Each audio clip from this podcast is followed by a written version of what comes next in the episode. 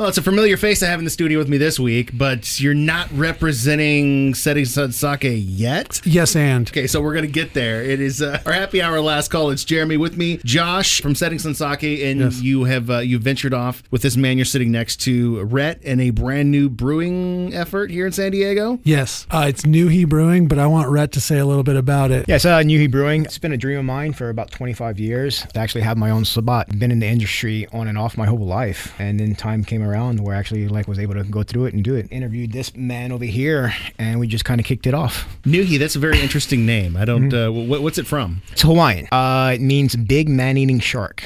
I believe that in order to get what you want in life, you actually actually have to fight for it.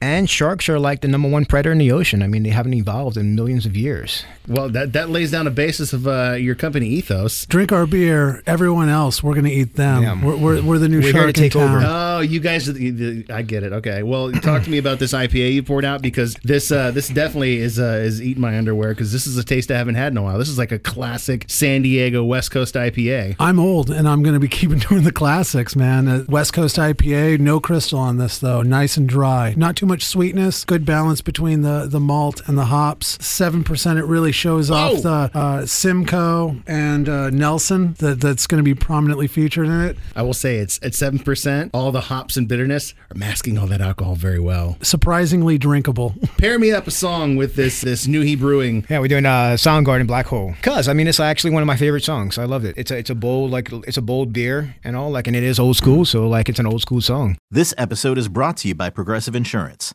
Whether you love true crime or comedy, celebrity interviews or news, you call the shots on what's in your podcast queue. And guess what?